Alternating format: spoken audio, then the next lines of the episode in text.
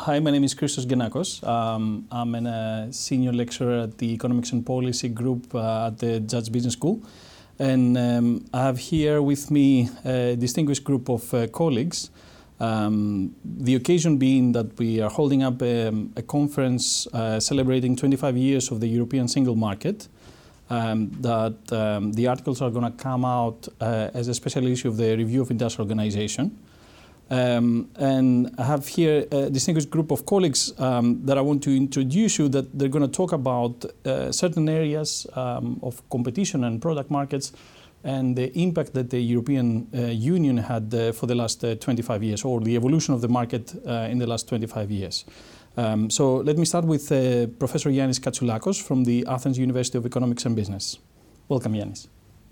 Hello, Christo. Thank you very much for the invitation uh, to, to be part of this project and uh, to present in this very nice conference. So I'm going to be talking about uh, developments in antitrust over the last 25 years and uh, also the challenges that uh, we are still facing in uh, Europe with antitrust.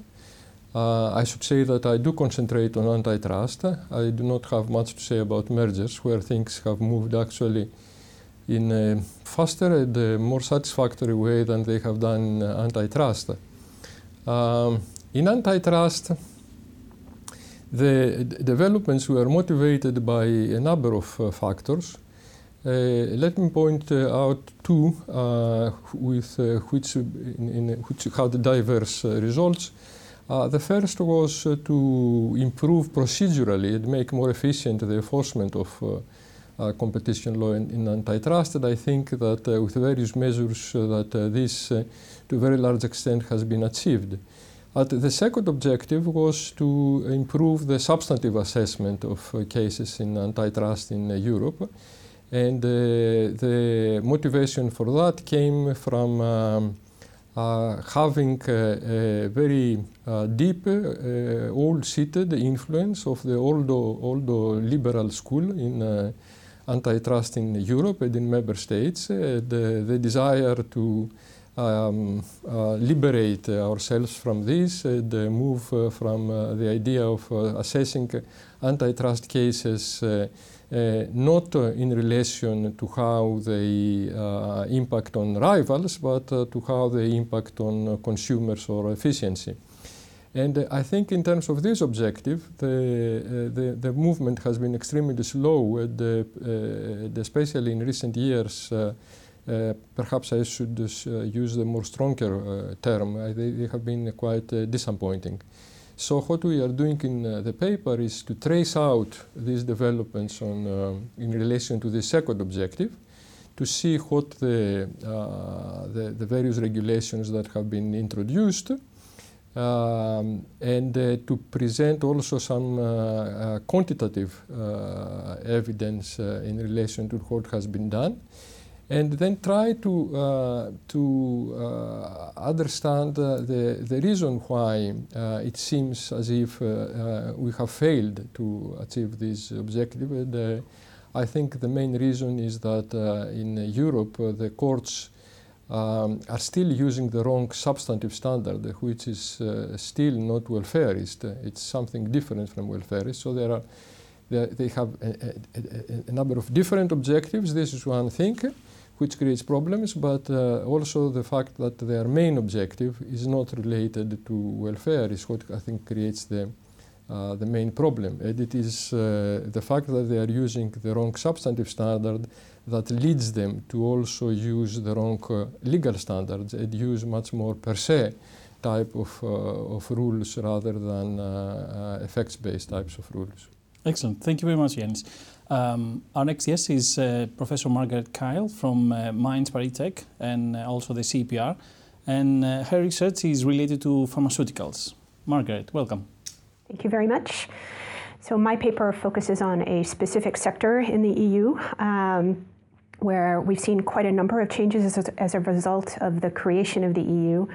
In particular, uh, with, the, with the EU came the European Medicines Agency, which uh, allowed us to move from a system in which each country was responsible for providing marketing authorizations for, uh, for new drugs in the local market to now the possibility of receiving a marketing authorization for all EU countries from one, uh, one body.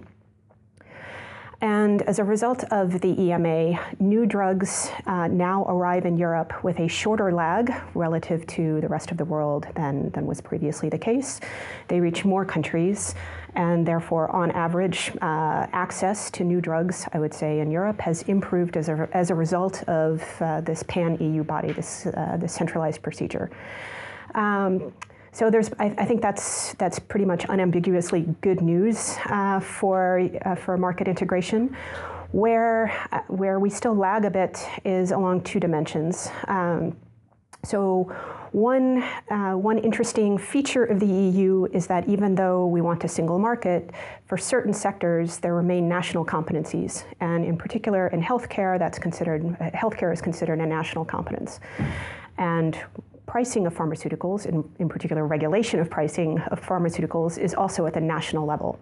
So we're in a situation where you can get a pan EU marketing authorization, but you still have to, as a, as a producer of a drug, you still need to negotiate separately with each country over price and reimbursement. And of course, countries have different ability to pay or willingness to pay, and so the result of all of this is that we see very different prices uh, for new drugs across, uh, across EU countries. And in a way, that could be efficient because, of course, the ability to pay of Bulgaria and Romania versus Sweden and, uh, and Germany, that's quite different. And so this could be good for access as well. Could, it could be efficient. However, this bumps up against other efforts in Europe to integrate markets. So, for example, parallel trade, which allows uh, arbitrage of price differences for drugs and other products across EU countries.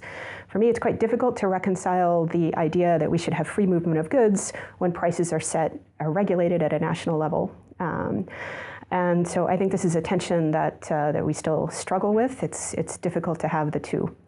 The other uh, area where I think we haven't seen as much integration as, as we might want is actually for older drugs, for generic drugs. So, in particular, these are drugs that were approved in different EU countries prior to the creation of the EMA. And so, uh, generic entrants generally then need to go get approval at the national level. You can't go to the EMA for these older drugs because the EMA wasn't the, the body that originally granted the, uh, the originator marketing authorization. Uh, so the costs of generic entry, are, the fixed costs of launching in Europe are still relatively high as compared to a situation maybe in 20 years when everything will be done by the EMA and you have a one-stop shop for regulatory approval. Uh, also, because European pharmaceutical markets vary quite a lot from country to country, the incentives for generic entry vary quite a lot, and the extent of generic competition varies quite a lot. And uh, so, in, in fact, in, in, generics, where we would expect perfect competition to lead to prices close to marginal cost and convergence towards a marginal cost uh, throughout Europe, we actually still see quite a lot of variation in generic pricing across countries, uh, very different. Um, penetration of generics and uh, um, and market share of generics, et cetera. So this is this is another area where I think uh, perhaps European policy could look towards reducing the, the fixed costs of entry for generics and figuring out how to better uh, facilitate competition across the EU on, for these older drugs rather than uh, just on on the newer drugs. Excellent. Thank you very much, Margaret. So our next guest is uh, Martin Cave from the London School of Economics, and uh, his research is focusing on the uh, evolution of the telecommunication industry. Martin. Yes, that's right. Um, my, my co-authors and I have been assessing um, the extent to which the regulatory framework within the EU telecommunications has, has worked um, over the past 25 years. And just think back 25 years, there was almost no mobile, maybe 10% of the population had a mobile phone. Broadband was unknown, very esoteric. And I just think what's happened now. So, in terms of the development of the sector, it's been astonishing the progress that's been made. Why is that? Well, obviously, it's mostly to do with um, improvements in, in uh, engineering capability and in technology. Um, but, but the European um, institutions have managed to devise a regulatory framework which has been really very solidly pro-competitive throughout this period, and I think that's beginning to bear fruit, and it's um, it's benefited the the population of Europe to a very great extent. So, for example, um, in in fixed telecommunications, you know, through um, through, through fiber and copper, we've been through a period where other firms were able to enter, and the, the power of the monopoly um, provider um, at the beginning of the period has been diminished. Um, when the fixed telecommunications uh, activity moved into fibre, a way was found to encourage new firms to come in. So that now in countries like Spain, it's quite possible that if you live in a big city, you'll have a choice of fixed provider. It could be a cable company, it could be your provider, or it could be one of two um, telecoms companies. And that transition of the fixed world from what was a f- essentially a monopoly into into a small numbers market where there's competition opportunities among them has been amazing. In, in terms of mobile, it's been an easier job um, from the start because it's it's easier to construct and build up a mobile network because you don't have, you have to be tethered by the by the wires. Um, but uh, there are concerns about competition. Um, and one of the things that has been done within the European framework is that the European system of merger control has been able to prevent um, mergers among, um, say, four mobile operating mobile operators, so they came down to three, which would have been detrimental to to customers. Um, and various other things have been done by, by the regulator which have benefited. So, so in my opinion, um, in telecommunications, perhaps not in all areas of regulation, this kind of top down regulatory system that's been imposed within the European Union has been strongly beneficial. Excellent. Thank you very much, Martin. Last but not least, uh, our own Michael Pollitt, from uh, the, who is the head of the Economic and Policy Group uh, at the Cambridge Business School. Um, his research is looking at the electricity market. Michael. Thank you, Christos. Um, yes, so the single market in electricity has been going since around 1996 in uh, the EU. It's difficult not to be impressed by the institutional progress over that period. Uh, we've moved away from vertically integrated national monopolies such as EDF uh, in France to um, highly unbundled, both horizontally and vertically, uh, electricity uh, companies. Um, we've seen the emergence of a lot of pan European electricity companies which are uh, owning assets in different European countries. Um, we've seen the introduction of um, higher quality national regulation for electricity and um, significant uh, competition enforcement action by the uh, European Commission to open up cross-border competition, particularly across uh, the German borders at the centre of Europe.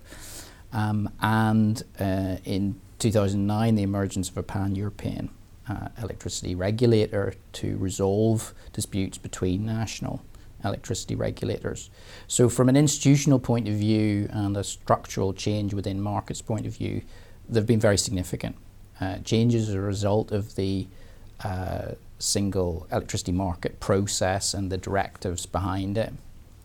In terms of the measured economic impact, though, on um, producer and consumer surplus, um, on uh, prices and costs, there it's much more difficult to identify uh, a significant effect.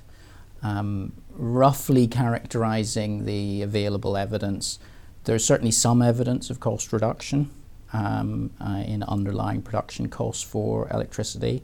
There's uh, uh, evidence that at the same time we've managed to significantly decarbonize the electricity sector, to introduce a lot more renewables, um, and, and the, the, single market process hasn't stood in the way of that. But in terms of the price impacts for consumers, it's uh, difficult to identify price reductions for household consumers, even though we have seen uh, a lot of price convergence in wholesale electricity prices um, across European countries because of increased cross border flows. Um, uh, in, uh, and those are the static effects. Um, in terms of dynamic effects, it's uh, also unclear whether productivity has increased or been affected by the uh, single market process. So, overall, I think uh, institutionally, it's been uh, a great success, um, but in terms of actual measured benefits, it's much more difficult to measure those benefits. Um, and there are a number of good reasons why that's the case. Uh, these benefits are inherently difficult to measure um, because of identification problems. So many things happening at once in the electricity sector, uh, particularly the renewables rollout um, with the decarbonisation agenda, the extension of the EU itself over the period, so the market size is changing over time. Um, and uh, that perhaps explains why the Commission, the European Commission itself, is uh, rather ambivalent on um, uh, on the single electricity market project. And in a sense, the Commission's position can be characterized as yes, there's been progress, but there's still more that needs to be done in further market integration and further uh, compliance with the objectives of the single electricity market. Thank you very much. So I think that's uh, that's a common message that I hear from all the different sectors. So there's been uh, a lot of progress, but at the same time uh, there's a lot of work to be done. Um, so the European experiment continues. Uh, uh, thank you all for this, and, and all the articles are going to be made available for a special issue in the review of industrial organization. Thank you all.